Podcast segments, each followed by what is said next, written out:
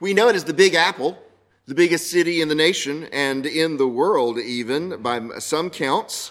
But New York City in 1870 was a disgusting place. In 1870, the total population of New York City was 1.9 million persons. But that's not all. There were 100,000 horses in New York City. Now, there are people in this parish that already can do the math, but I'm going to lay it out for you here.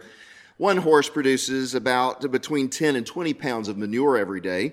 Times 100,000, that's a million pounds of manure every day. And you had to walk through it in 1870 New York City. That was a big, big problem. And it wasn't just horse mess, but it was human mess as well. The the sewer system was remedial in the city of New York. And so, as you might imagine, it was a dirty, dirty place. As a matter of fact, the leading cause of death in New York City in the 1870s was cholera, which is a bacterial infection that you get from living around, well, poo.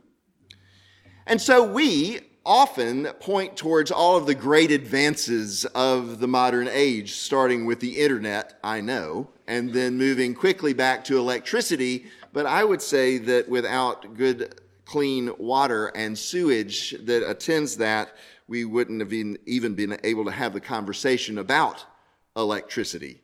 Staying clean has got to be the top of the list.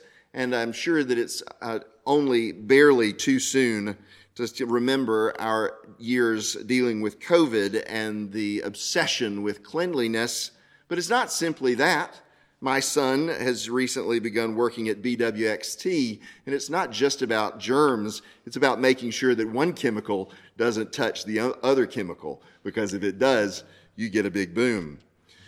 So the fact is, is that we're constantly in the modern world concerned with contamination both antiseptic and chemical contamination, but we're not the first to be concerned about that.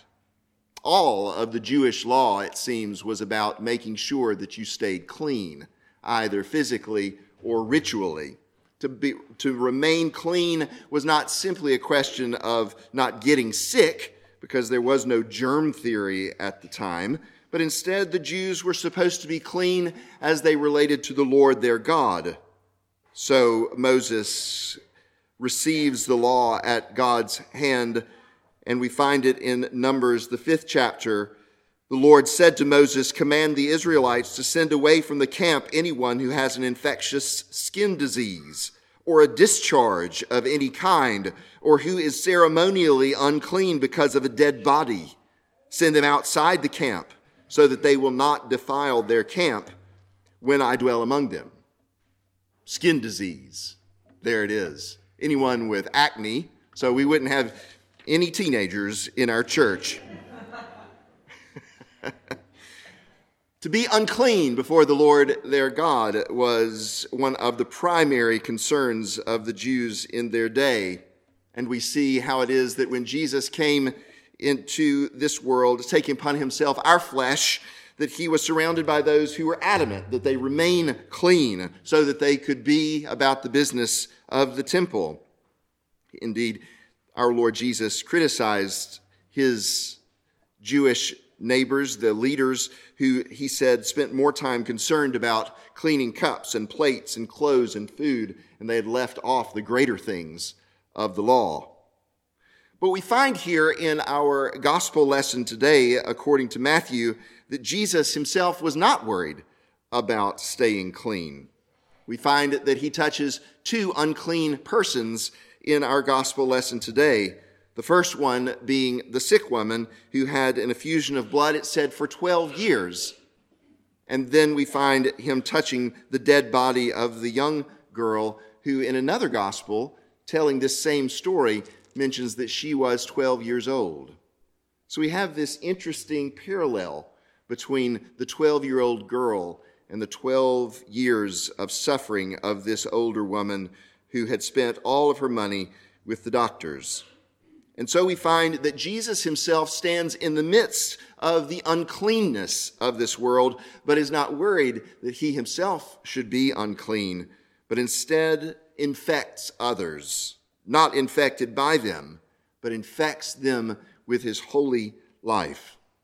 So Jesus goes out into the midst of the people, and he is surrounded by crowds, and a woman who had suffered this terrible disease touches him, and he feels the power go out from him, and he turns to her, and she, of course, makes herself known to him, and he says these wondrous words Your faith has healed you.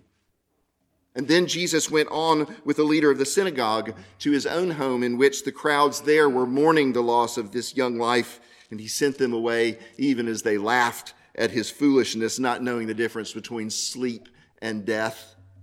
And he raised her from the dead. He touched her, and he told her father that his faith had been the effective element. Jesus wasn't infected, but infected others with his divine life. The faith of the father, the faith of the woman, they too found themselves wrapped up into the power of that life giving life of Jesus. We find that Matthew wants us to be meditating upon this idea of salvation. The word for healing that he uses throughout this passage is the same word that we would use to, to refer to being saved or rescued from danger or emergency. Jesus saves this woman. Jesus saves the little girl and all of the hopes of her father who mourned the early death of his beloved. And again, we find here in this passage that Jesus reaches down and raises this young lady.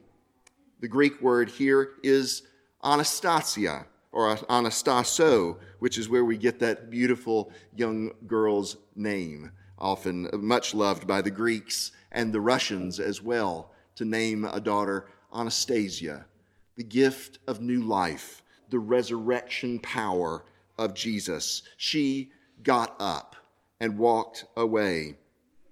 All of these in our gospel lesson pointing to this deeper truth that what Jesus had come to do in this world that he loved so much was to defeat the forces of evil in the world, to come and defeat the powers of sin and death and Satan.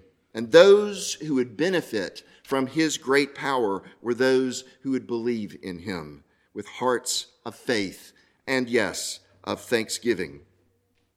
We're so often led to believe that the reason the gospel writers include these miracles that we've heard throughout the whole season of Trinity, as we draw to the end of our season, we have heard of Jesus' miracle working power all the way through this season and we have often been taught that the purpose of this inclusion was to show that Jesus was God.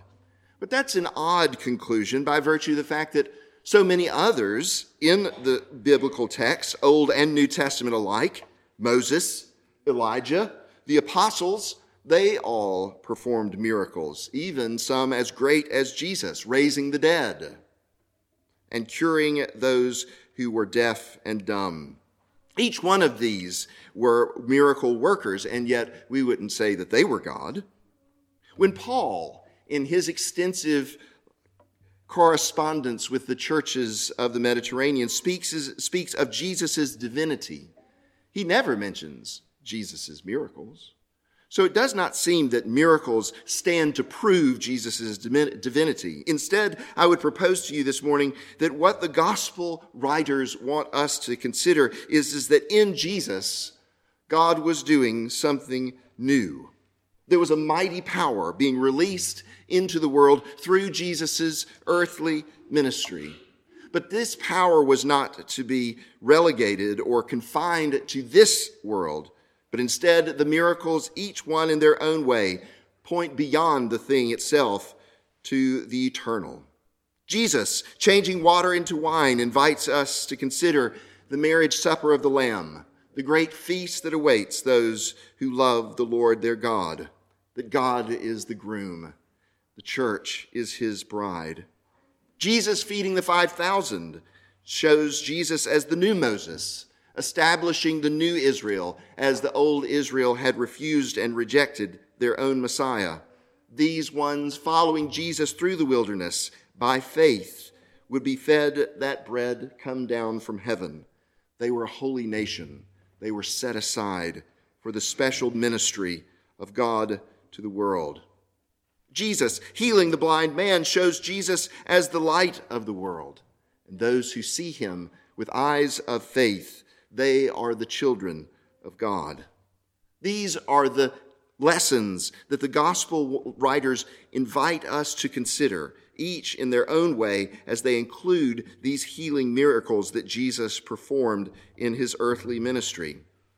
Of course, all of these miracles have the temptation to lead us into mistake. One in particular is the common spiritual mistake that all real Christians who have real faith should be able to perform these real miracles. Christian scientists and Pentecostals say that we in our own day should be able to perform these kinds of miracles.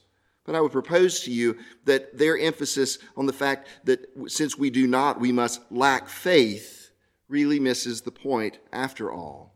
That Christians, each one, may have faith. That does not necessarily mean that we are able to perform these miraculous signs. It is true to some degree that ideas in our, in our own lives have consequences. Our faith does indeed bring us to life offered to us in Jesus, but it does not immediately connect or correlate with the fact that we should be able to perform these mighty miraculous acts. Our behavior instead depends on true belief. Our behavior should be confirmed and conformed to the truth as we know it in Jesus. And each one of us are encouraged to increase our faith day by day as we seek the Lord in our own lives. But what I offer to you this morning as it relates to these miraculous acts, and specifically as Jesus raises this young woman from the dead in the gospel according to Matthew, is that death is sadly the state of all human beings since Adam and Eve fell from grace. That death is sadly a part of the human life. And death is not something that should be avoided but instead, the Christian faith invites us to overcome death by the act of faith. Faith in the one who healed the suffering gives us hope in the midst of our own suffering. Faith in the resurrected Messiah assures us of our own resurrection. And finally, the role of suffering in our own lives as we meet it day by day, either small or great, the role of suffering serves to increase our faith. Our prayer, you see, my friends, must be that our faith should not fail. In the midst of that temptation, we pray, lead us not into temptation, but deliver us from evil.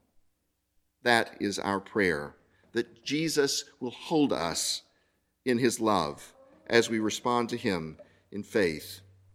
We pray, Thy kingdom come. Thy will be done on earth as it is in heaven.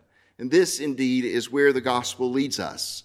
That the miracle performing Jesus, the Messiah of Israel, had come bringing into this world that he had made now the power of new life, the power of resurrection. And so the Christian church takes its place following their Messiah through the ages, bringing that resurrection life into the world. How do we bring that kingdom life into the world? Well, first, as I've spoken to you over the last few weeks, the gospel lessons at the end of the Trinity season bring us again and again to the themes of repentance and forgiveness. It is the power of forgiving others who have so terribly offended us, have hurt us, even injured us. It is the power of forgiveness that releases the resurrection life of Jesus into this world. It is through the power of mercy and charity, as we heard in the parable of the wicked servant who would not forgive the debt, as he had been forgiven a mountain of debt. It is through mercy and charity that the church flourishes and reaches out into the dark and dying world. It is that salvation that we hear about in our gospel lesson today to release those bound in darkness and death, to release those from sin who ask forgiveness, indeed, to release the power of resurrection into this world. Jesus, of course, did all of these perfectly, but it did not end with him. To say that Jesus came, was resurrected, and then ascended and took all of his power with him would be a terrible conclusion. Instead, his ministry only was the inauguration of the great ministry of the church. What did the apostles do upon his ascension and the giving of the Holy Spirit? They immediately went out into the pollution the great Gentile world. They, like their Savior and Master Jesus, were no longer afraid of the pollution of the Gentiles. But the apostles, each one, went out into the great and open world proclaiming the resurrection of the dead. And we hear again and again how their proclamation of the gospel bore good fruit. And that is exactly what Paul speaks to us today in his letter to the Colossians. That the whole world is bound up into the very life that is given in the proclamation of the gospel, the good fruit of belief in Jesus the Messiah. And the result, finally, as he concludes in our epistle today, is, that each one who believes in that Messiah are qualified. They are qualified to share in the inheritance of the saints in light. This is the great, glorious object of the Christian faith to be raised in glory and to participate as sons and daughters of the kingdom. And so we pray each day, but as we conclude our Trinity season, it is most appropriate that we pray that God would make his kingdom known even now in our midst. That each one of us, with our various talents that God has blessed us with, would be bound up in the ministry of the church, and that we might, in our own way, bring in the kingdom in this place. There is no, there is no act or vocation that, as we just sang in our wonderful hymn from George Herbert, that is too mean, that is too low, that each one of us is called in our own vocations to give ourselves to the advancement of the kingdom of Christ, and that we proclaim him as the rec- resurrected Lord, the source of our life, the source of our forgiveness. And so we pray, just as Father Heaton led us in our collect today, that wonderful prayer in which we ask that God would absolve us of our sins. And I pray it again for you now. O Lord, we beseech thee, absolve thy people from their offenses, that through thy bountiful goodness we may all be delivered from the bands of those sins which by our frailty we have committed. Grant this, O Heavenly Father, for Jesus Christ's sake, our blessed Lord and Savior. Amen.